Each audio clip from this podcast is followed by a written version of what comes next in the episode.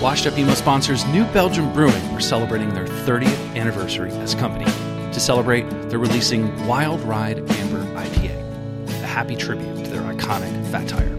Even better, New Belgium Brewing are giving away bikes and gear all year. Find out more information by visiting newbelgium.com.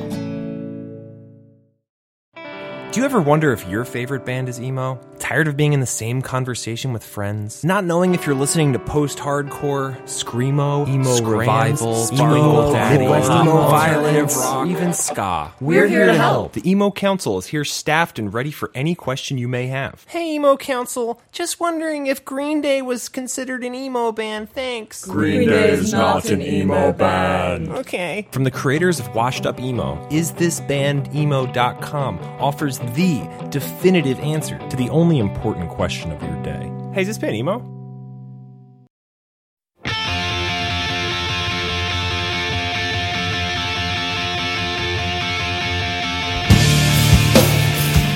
Welcome to episode 110 of the Washed Up Emo podcast. I am Tom Mullen from washedupemo.com. And today, we welcome Jason Heller, writer for NPR, The New Yorker, The Atlantic, Rolling Stone, and Pitchfork. He's also been a longtime Denver resident who was there at the beginning of the 90s emo era. Little known fact, he was in a band called The Blue Ontario with members of Christie Front Drive. He was also very good friends with Matt Bellinger, a member of Planes Mistaken for Stars, who recently lost his life. Jason wrote a beautiful piece for the local paper Westward in Denver, and I thought it'd be great to have him on to talk about Denver in the 90s and his memories of Matt. Even if you didn't know Matt, Planes Mistaken for Stars, or even Jason, it's worth hearing him talk about the time period. He speaks with great detail, and I found the information so fascinating, I cut myself out heavily from the episode. It was that good. I also wanted to let you know that this month marks 10 years of Washed Up Emo. I had no idea 10 years ago would lead to a podcast, DJ night, or even still updating the website or my little fun site, isthisbandemo.com. You and the listeners have reached out to me over the last 6+ years of the podcast from all over the world. I can't thank you enough. We've got something amazing planned on October 10th to commemorate the anniversary, so stay tuned. If you want to support, leave a rad review on iTunes or your favorite podcast provider. Thanks to all the Patreon supporters, too. You are the ones that help keep the lights on. This episode is sponsored by Mac Weldon. For the best basics a guy can get that actually last, go to MacWeldon.com. And if you want to get 20% off your order and support WashedUpEmo.com, use the code DEFENDEMO. Yes, you heard that right. DEFENDEMO for 20% off your order at MacWeldon.com. This is episode 110 of the Washed Up Emo podcast with Jason Heller. So I've been living in Denver. I had been shopping at a record store here downtown, which still exists, called Wax Trax Records. And speaking of Chicago, the more famous Wax Trax Records that was in Chicago and that spawned the famous record label, of course, the people who started that in Chicago were originally from Denver and originally owned the Wax Trax Records here. And in the late 70s, they packed up and moved to Chicago, opened Wax Trax Chicago, and sold the Wax Trax in Denver to the current owners who still own the place, a couple of really awesome guys called Dwayne and Dave. So in the 90s, I started working at Wax Trax pretty soon after I got out of high school, and I wound up working there for 10 years. And to bring this kind of back around to the topic at hand, I had been in a band. I was in a band called a slightly emo-ish pop-punk band called Crestfallen. There was also a screamo band, I think from back east, called Crestfallen that popped up a little bit later in the 90s and got a little bit of a name, but we weren't that band. Anyway, we kind of had sort of a Sam I Am, Jawbreaker-y kind of sound, and we were here in Denver, and we put out a 7-inch, and we sold it at Wax Trax, and I wrote on the card that, you know, the divider card in the 7-inch bin, that, you know, Crestfallen 7-inch, if you like Jawbreaker and Dag Nasty, check it out. And of course, since I worked at the record store, I could shamelessly plug my own band at the record store, which I did.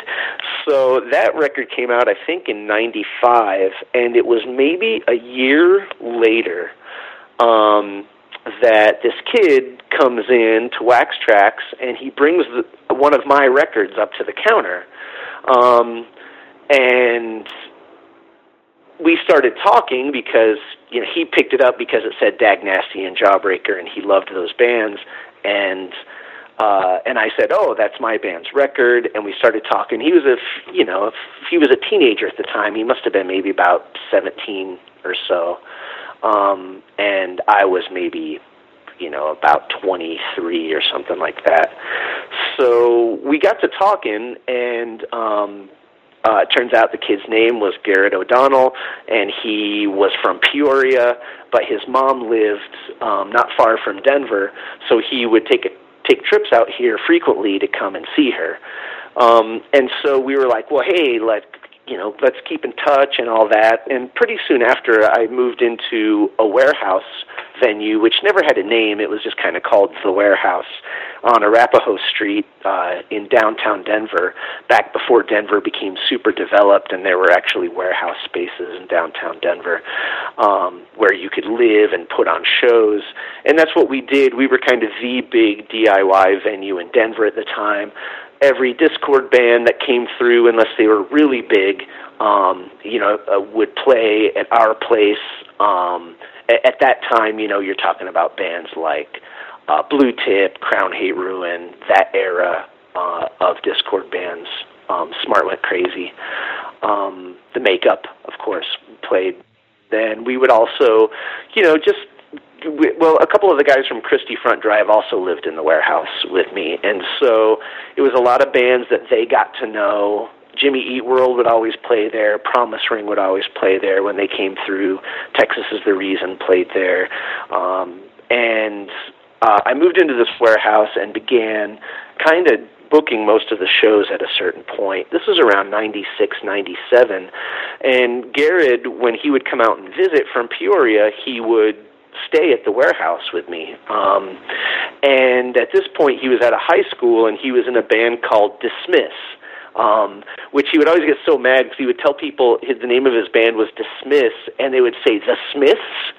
And he would be like, no, Dismiss, D-I-S-M-I-S-S.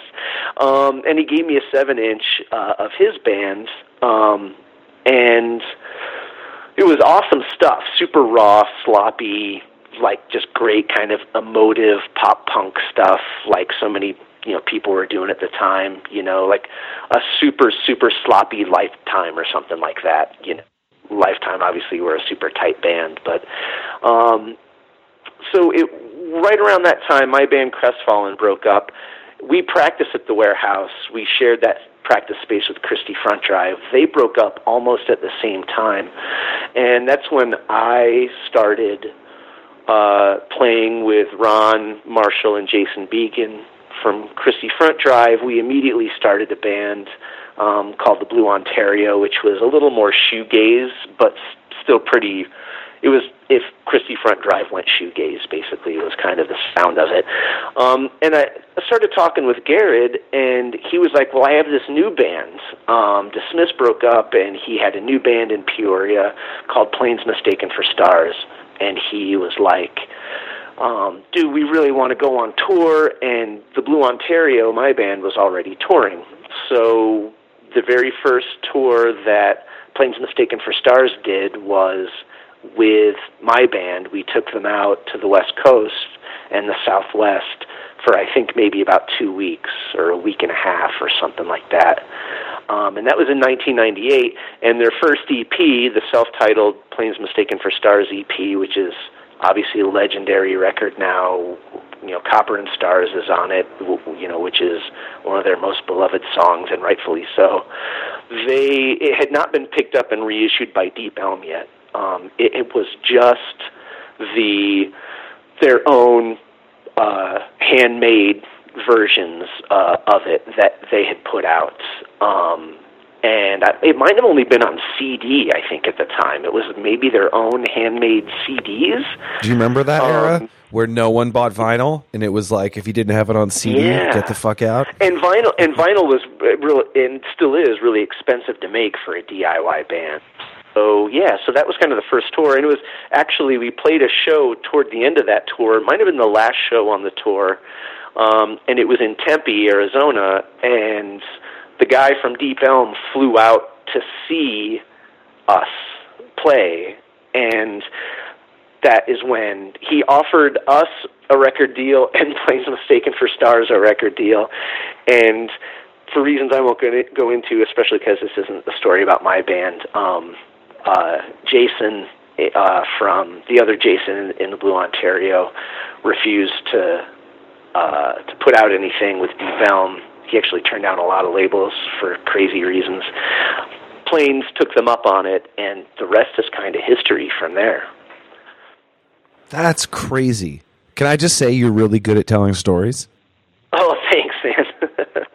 You know, Boys Life played at our warehouse all the time back then, too. All those guys, you know, Giant's Chair and Boys Life and that whole crew. And, you know, still love the hell out of those bands a lot. Yeah, definitely. I want to get back to Planes, but before that, you kind of mentioned all those bands that played with you in Denver, and Christie Front Drive is a catalyst to this scene more than I think people realize or give credit.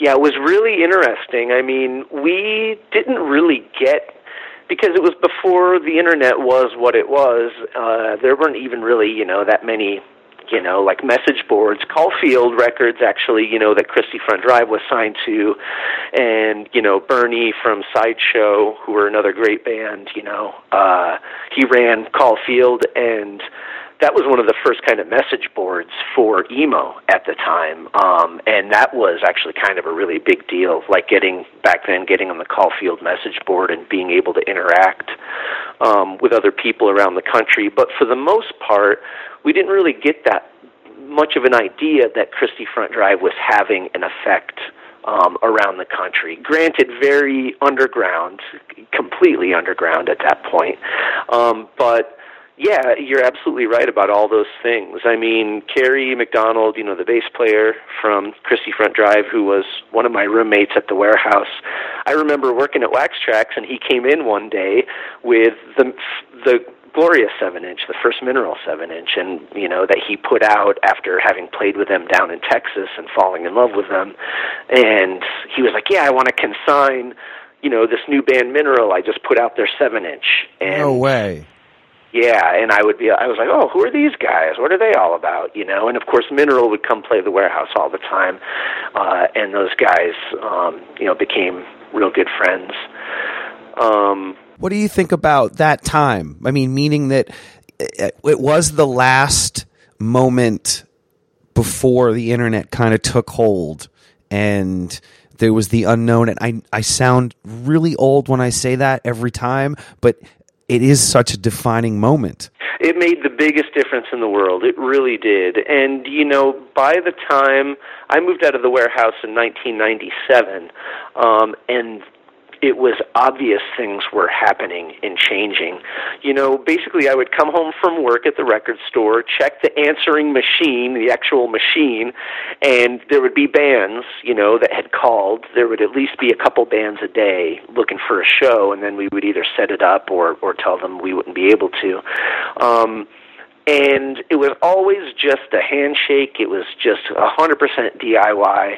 And then it started getting to the point at the end when I moved out, you know, where we would have Sensefield come through, and bless them. I love them. And, you know, rest in peace, John Bunch. I mean, I absolutely adore that band so much. But it was getting weird because now booking agents and managers were all of a sudden in the middle. We were just living in this warehouse, illegally putting on shows and just cooking a pot of spaghetti for the bands, you know, before the show. Like it was just, and they just slept on the floor, you know.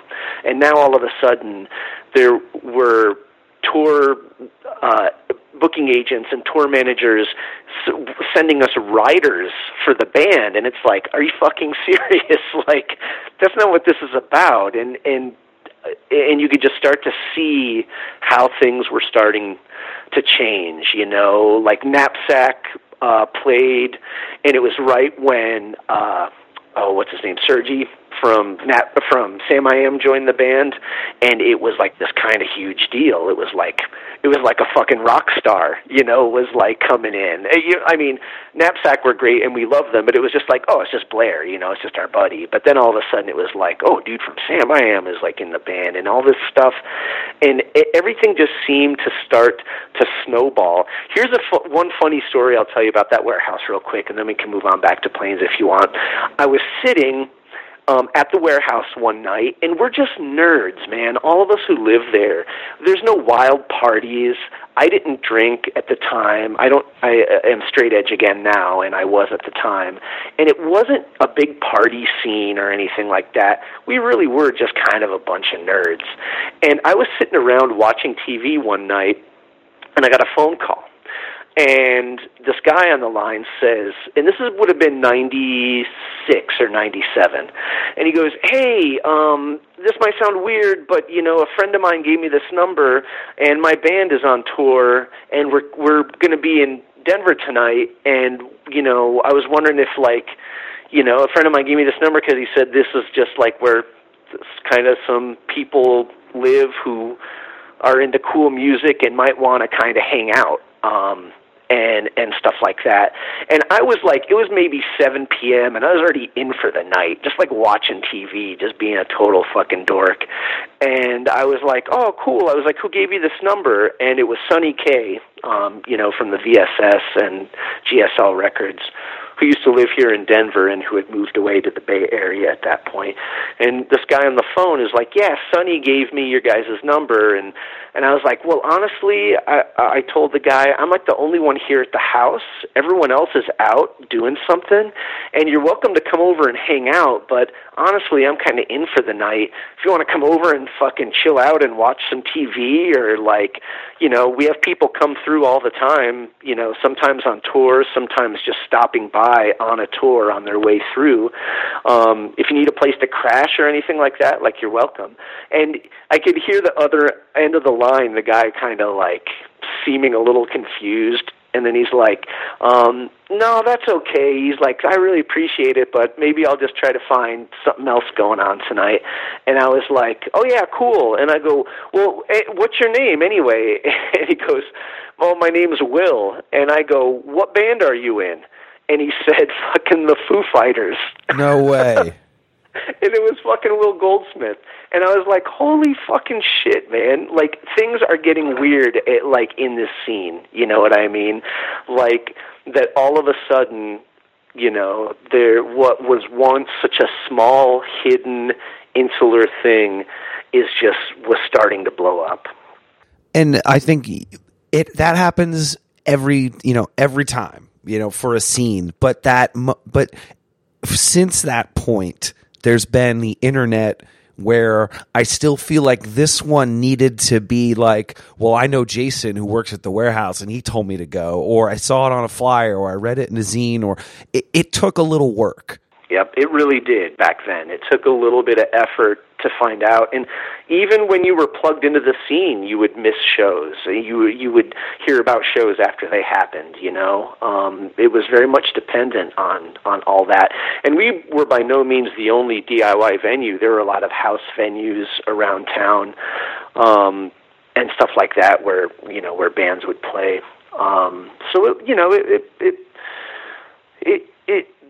You know, in some ways, you know, I really hate to be one of those people that's just like, oh, it was better then because, you know, yeah, it was cool that you had to make the effort, but you want to know what? There wasn't a whole lot of diversity in our scene.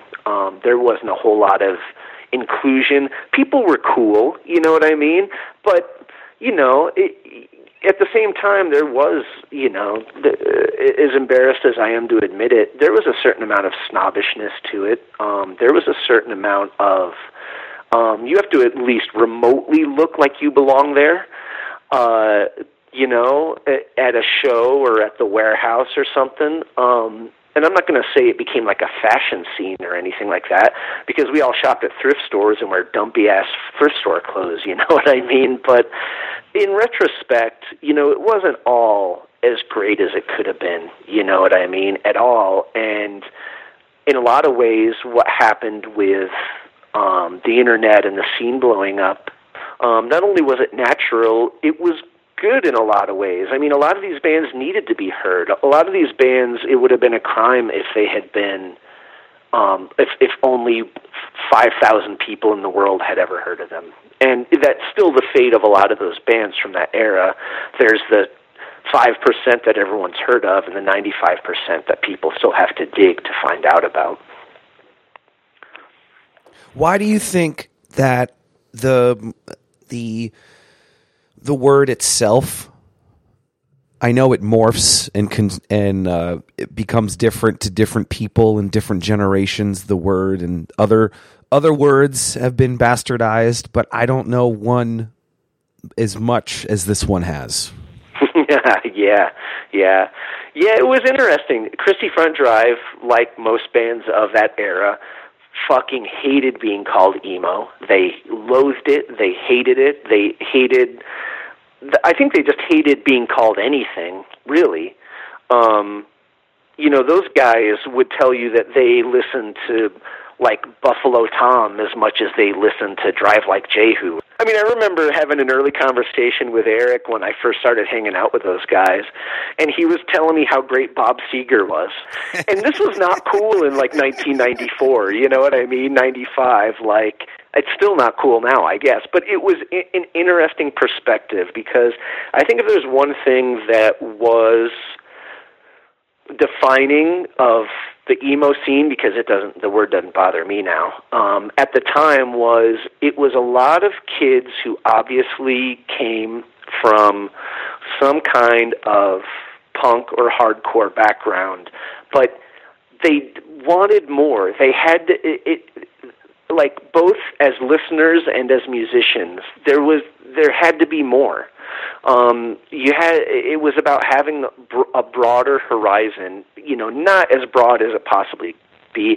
Obviously, there wasn't a whole lot of, I don't know, hip-hop, you know, or R&B being listened to. We're still talking a lot of fucking white people listening to a lot of white music. And so, you know, there was still some blinders on in that regard. But the whole idea was, to me, that all the things that you ever liked as a kid and that you ever liked growing up, you could find a place for them in your music. You could mix it all together, that you didn't have to feel guilty about liking some old, you know, record from the 80s, or, you know, a lot of us were born in the 70s who were in that scene, and so, you know, even going further back, you know, that you know, we could kind of have a broader palette and still make stuff that was, you know, somewhere in the realm of the punk and hardcore scene. Because it wasn't indie rock, you know what I mean? Yes, and that's the thing that I think people sometimes get super confused. Like, I was not into indie rock. Like, it was... That was a whole... I mean, I didn't mind it, but I wasn't a part of it. I felt a part of... the punk or hardcore. And yes, as you said earlier, there was a bunch of bullshit. I did get, you know, people got made fun of. There was dumb bullshit that happened.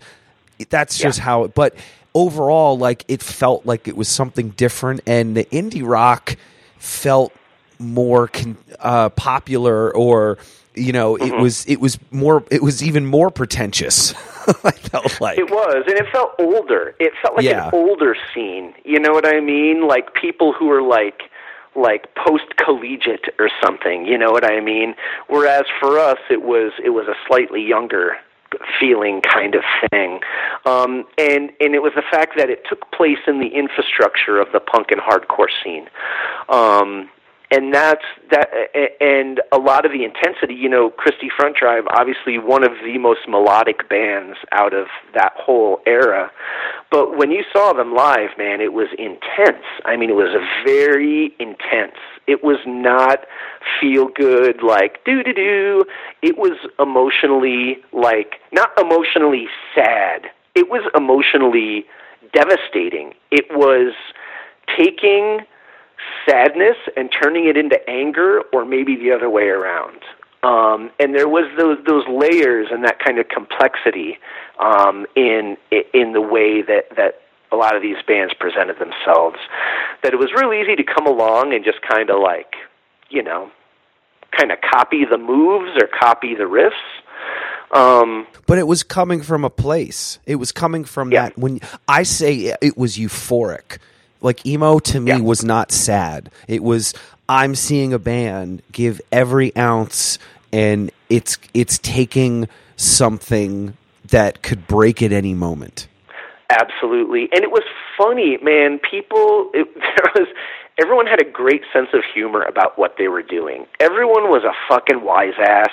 It was all, everyone realized that it was, I mean, you know, the Promise Ring, like, come on. Like, you know, they're up there singing, you know, these, like, poppy songs, almost like little kid sounding type songs, except really well made and really well produced. And it's like, but almost like childlike, you know, like melodies. And it was like, this was like, everyone was conscious of what they were doing, you know what I mean? There was, in a lot of ways, a hearkening back to childhood. It was the music of people who have lost their innocence, lost their childhood, and just want to desperately cling to the last remnant of it, while some of that innocence, but at the same time, not overlooking the fact that things weren't perfect, and that, you know, that obviously you really can never go back to being like a kid again. But there was a lot of that kind of sense of like fun and wonder and silliness.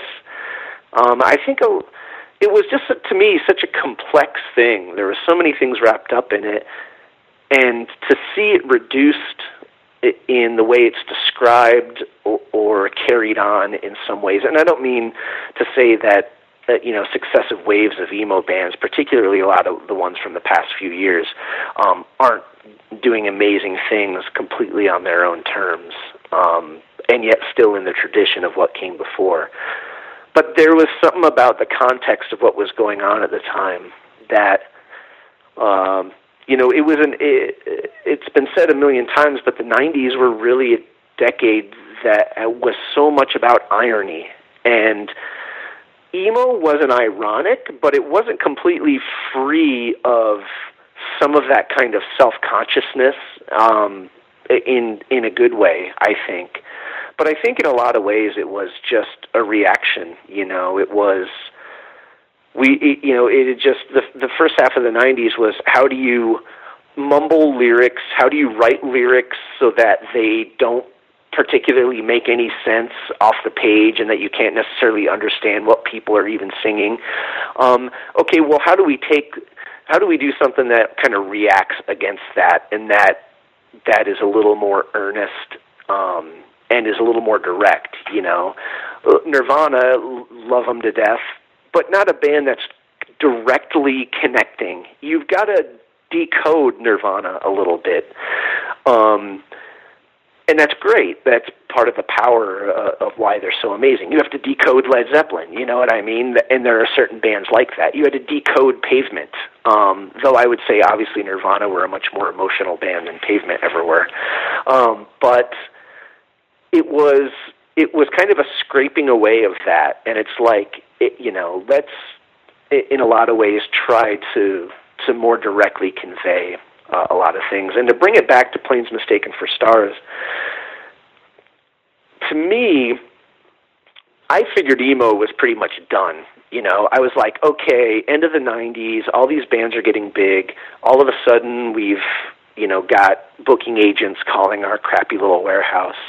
Well, this is exactly what it happened a few years ago with grunge, right? So, you know, it, basically emo will just peak and they'll sign a bunch of bands and then it'll just kind of go away. And, of course, that didn't happen. The biggest wave of emo was just around the corner. Jimmy Eat World put out Clarity, right, their first major label album, second, which Eric Richter's thing, backup folks. Second, no. Static was on Capitol. Yep. So, but what's crazy is that, I mean, no one fucking, like, I saw that band open up for Promise Ring. I'm sure you saw, like, the band, the label, like, I'm surprised they let them make Clarity. It's a miracle that record got made. Yep. You can thank Craig Aronson. So the first one came out, and no one bought it, and it disappeared. You know what I mean? And it was one of those things where, okay, they tried, and if Jimmy Eat World can't fucking break through, which of course it was right before they actually did, then what are the chances of any of these bands? So Planes Mistaken for Stars come along, and, you know, at that point, emo had really cleaned itself up by the late 90s. Everyone was clean-shaven. Everyone had, like, neat haircuts. You know, everyone, they didn't necessarily dress up or anything like that, but, you know, it was like, it wasn't, you didn't wear, like, torn up, dirty clothes or anything like that. And then Planes Mistaken for Stars come on tour with us, and they're just, like, grubby, fucking just, like, scuzzy dudes from Peoria, Illinois. Bless them. Like, I love them to death, you know? And I come from a fucking poor background, you know what I mean? So it's like, it's not like me judging from a place of, like, upper middle class sensibility or anything like that. But I was poor. I didn't want to look poor. I wanted to kind of look sort of neat, you know what I mean? Even if I was wearing thrift store clothes. And then all of a sudden, Planes Mistaken for Stars are just like, not like crust punks, you know what I mean, but just like these kind of grubby dudes, and their equipment is all like super cheap and falling apart, you know, and they were super sloppy at the time. And we went on tour with them, and it was so night and day, because the Blue Ontario, we had tons of equipment, tons of effects pedals, drum triggers and samples and all kinds of crazy shit. And you know, our songs are like 7-8 minutes long. And then Planes Mistaken for Stars gets up there before us every night and just fucking lays it all on the fucking stage. And just like, it was, and yet at the same time, you know, obviously Copper and Stars still resonates with a lot of people.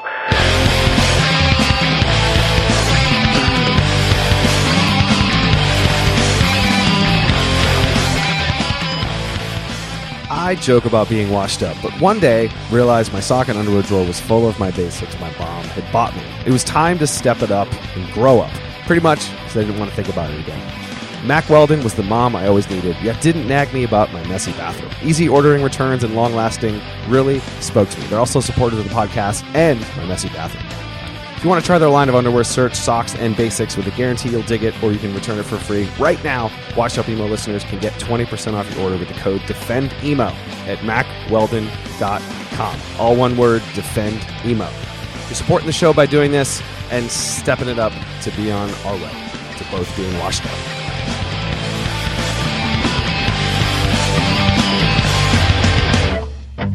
Because it's an amazing song, but it's a really amazing... It marks a big transition, you know what I mean?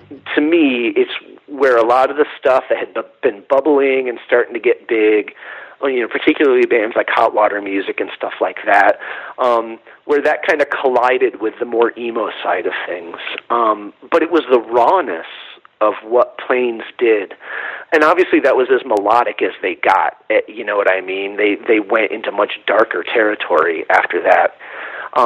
But I just remember on that tour thinking, like, this is not, like, I didn't know what to make of it. I really didn't know what to make of it. I loved Garrett. I got to know all those guys. You know, this was the very first lineup of the band when Aaron was still their bass player. before Jamie Dreyer had joined. But it was just one of those things where, I mean, I was just blown away. And within a year, Planes packed up, and about a whole army of their friends packed up in Peoria, too, and they all moved out here to Denver. They moved out here in 1999, and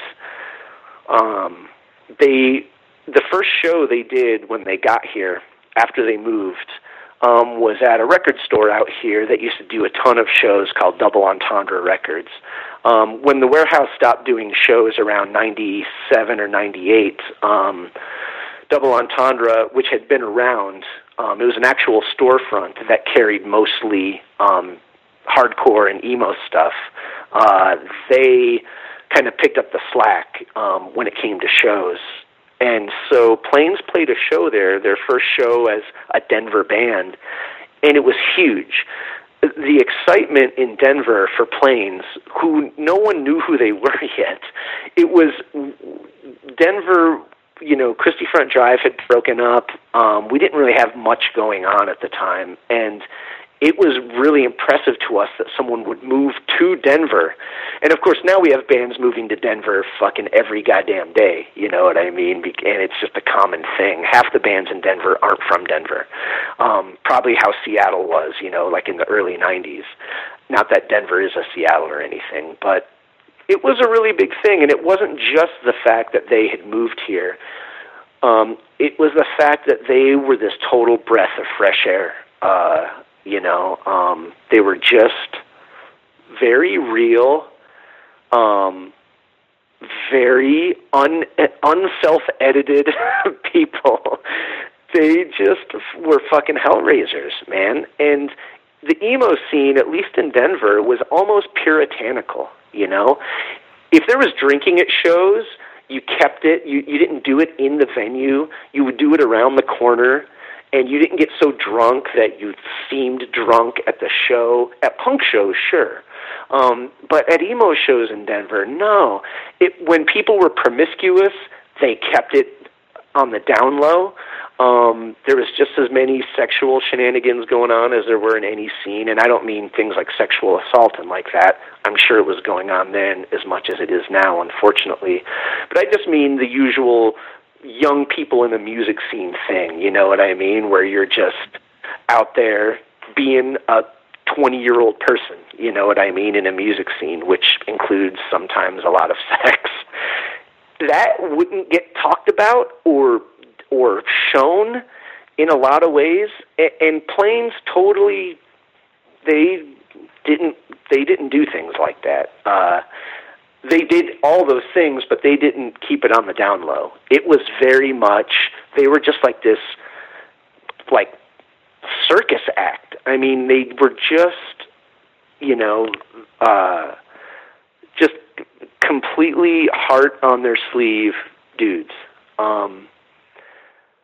So they really kind of changed, you know, a lot of stuff here. And then, of course, as they started to gain visibility on the national scene, unlike when Christie Front Drive started to get some visibility around the country, and there wasn't an easy way to find out, we're talking the early 2000s. So everyone knew, you know what I mean? The internet made it all very clear that Planes Mistaken for Stars were doing all these big tours, were getting signed to No Idea, and obviously their music just started to get heavier and darker. And their hair got longer and longer, and they got scruffier and scruffier. And it was just an amazing thing. What should people know about Matt that maybe they don't know? Yeah. So Matt Bellinger was the original founding guitarist. He was actually in the last lineup of Dismiss with Garrett. I love when you say that band name. Yeah, I got to enunciate it as clearly as I can. Matt and Garrett basically were the core of Planes. So Garrett, obviously the front man and the lead singer, but Matt and Garrett both played guitar, and Matt was it was funny because, you know, at the time, it was just the beginning, you know, with bands like Grade and things like that, of the emo scene having the clean singer and the screamy singer, right? Such a cliche now, and it became a cliche.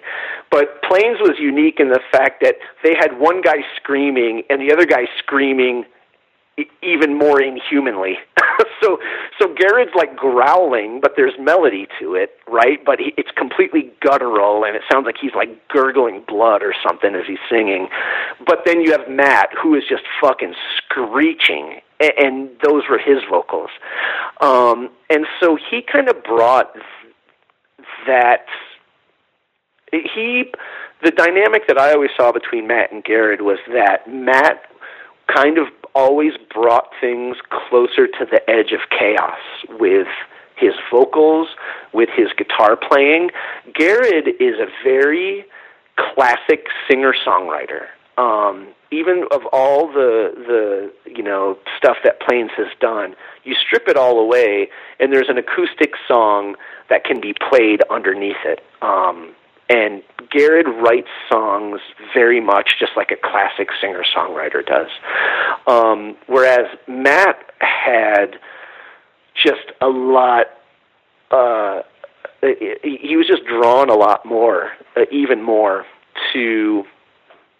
you know, the noisier side of things and the more chaotic side of things, which is really interesting because in real life he was he would always come across as a relatively shy and quiet person, not like pathologically so, right? You wouldn't look at him and think he was a wallflower or anything like that, but compared to everyone else in Planes, he was, you know...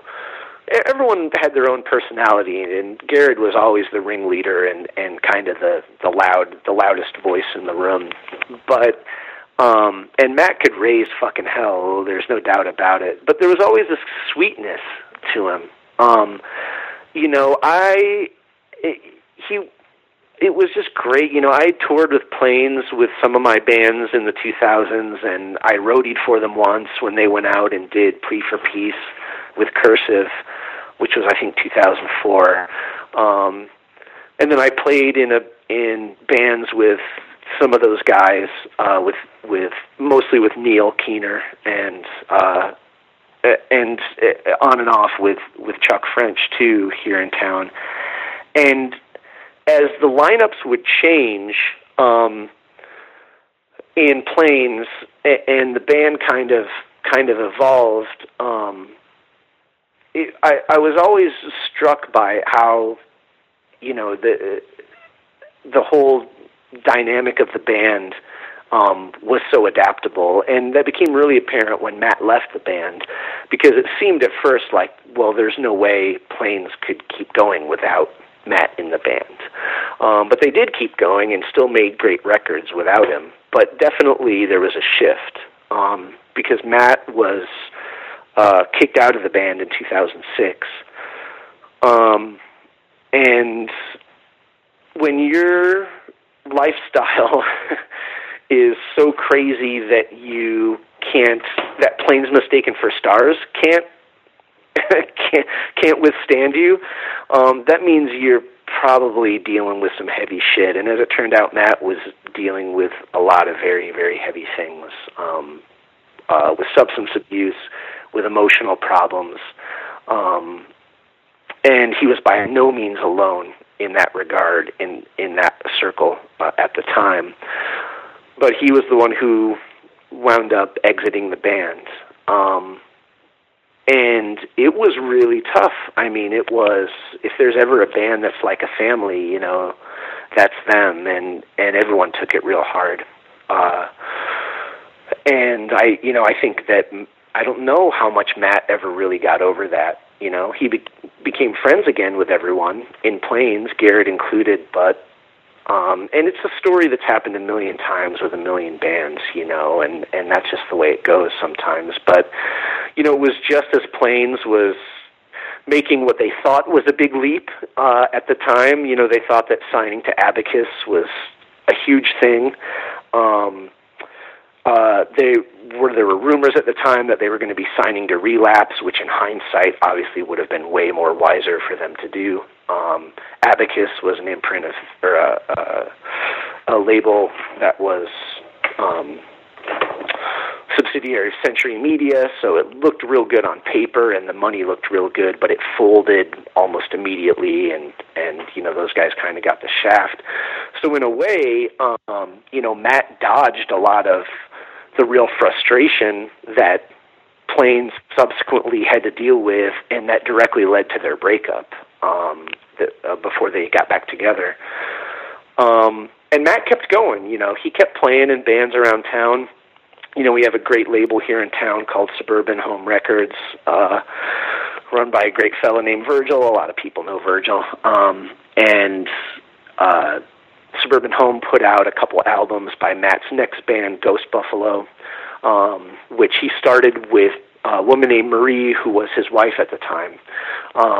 And they got divorced and continue to try to do the band. And it was kind of like if Planes had this kind of dark country rock kind of feel, and then with a woman with an incredible voice singing. You know, they were a really, really great band. But I think they just weren't country enough for the Americana people, and they maybe just were a little too twangy. You know, obviously it was at a time when tons of country-type people, you know, Lucero was getting huge and stuff like that.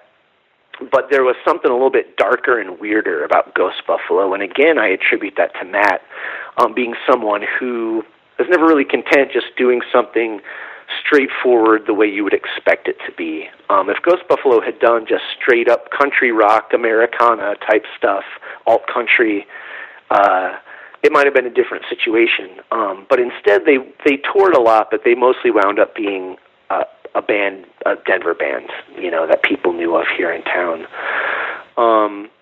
And, you know, the rest of the story is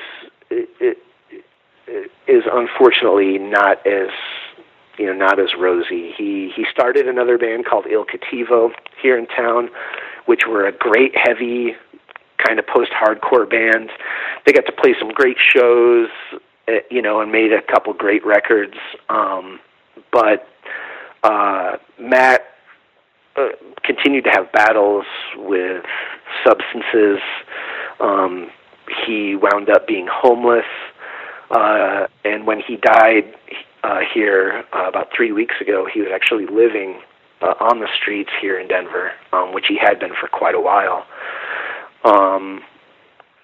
And, you know, it's kind of one of those things that's really tough, and I know we've all been there where we've lost someone tragically in our lives, and, you know, we have to think, like, man, did I do enough as a friend? You know, did any of us here who knew Matt, a lot of people here in town had done what they thought they could, and he was getting help here and there, but ultimately it wasn't enough. And so he was arrested here in the suburbs of Denver, and he had a gun on him, and that got him landed in jail. And he hadn't been in jail that long when he was found hanging in his jail cell, and that was how Matt died. And so it's really tough, you know, when you lose someone like that. And again, I know we've all been through it, but you know, all you can think about are the things that he accomplished, the potential that he had. He had kids. He had so many people that just adored the fuck out of him. And, you know, he was 40 years old, and these days you can completely relaunch anything at the age of 40, especially if, like Matt, you had really established yourself, you know, nationally, internationally as a musician like he had. And I don't mean to break it down into terms of, oh, the music Matt could have made, we'll never hear it. because obviously that pales in comparison to a little boy who lost his father, to former bandmates and family members, to the people who knew him most, who could give a fucking shit about the music, that it's the person that, you know, that they'll never see again. People die all the time in this scene, you know. It happens constantly. It is something that is, you know, that's a problem, obviously, that even in, you know, even today, that with all the cautionary tales that we have in history, that it's still not that easy to always avoid temptation and the worst parts of being an artist or a musician, and having a lifestyle that sometimes permits you to be a little crazier than if you worked a regular 9-to-5 job. And, you know, I don't know, you know, I don't know what went through Matt's mind at the end. Obviously no one does. I don't know, you know, I don't know what he felt. I have a clue. I can listen to his music, and, you know, I know, I always knew, you can, when you get to know someone and you can tell that there's a sweetness to them, but underneath there's a very deep pain,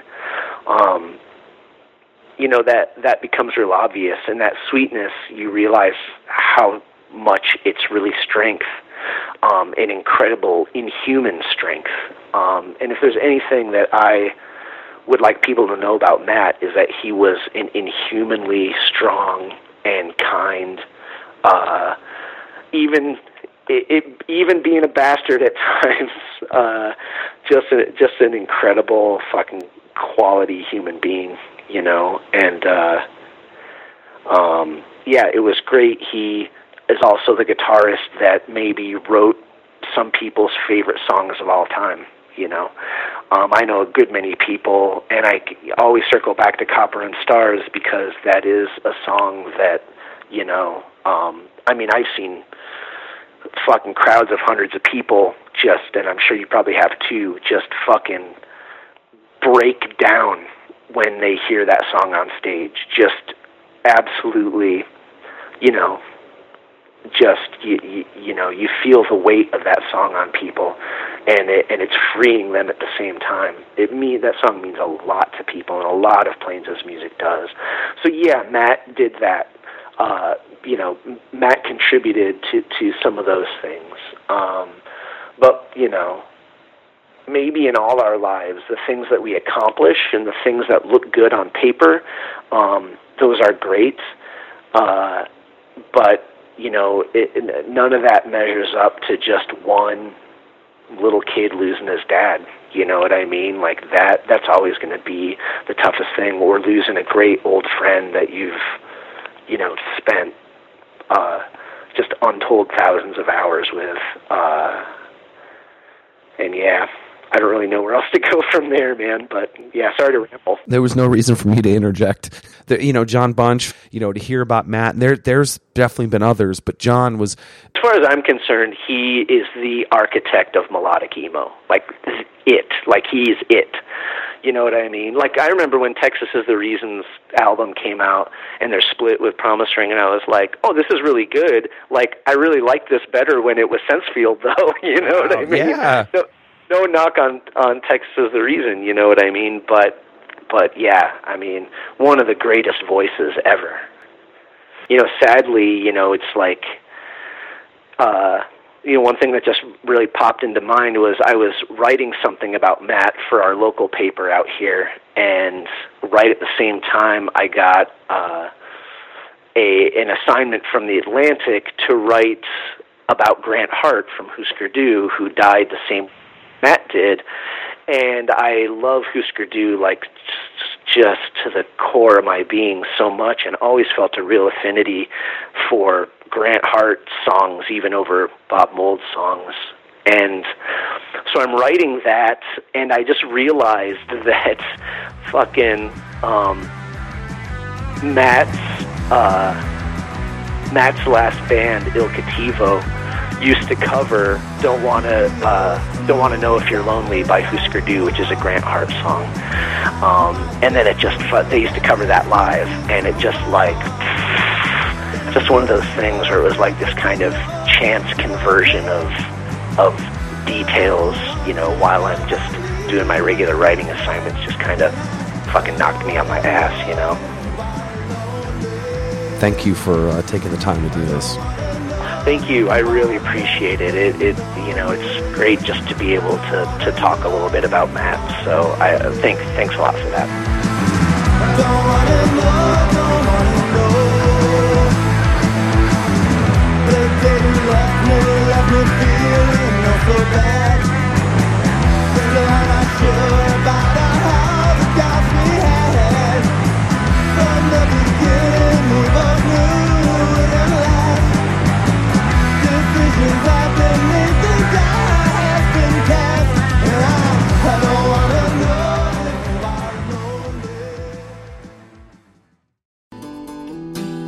Hello, Washed Up Emo fans. Thank you for listening to this podcast over the last 9+ years, or if it's your first time, welcome. It has flown by, and I appreciate each and every one of you for listening.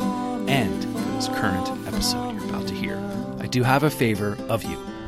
I have some books out right now called Anthology of Emo, and Volume 2 was released last fall. I really think you'll dig it if you haven't heard of them. It features guests from the podcast, including Jim Atkins from Jimmy Eat World, Chris Conley from Saves the Day, Travis Shettle from Piebald, and John Bunch from Sensefield. I've also reprinted Volume 1, so you can order both.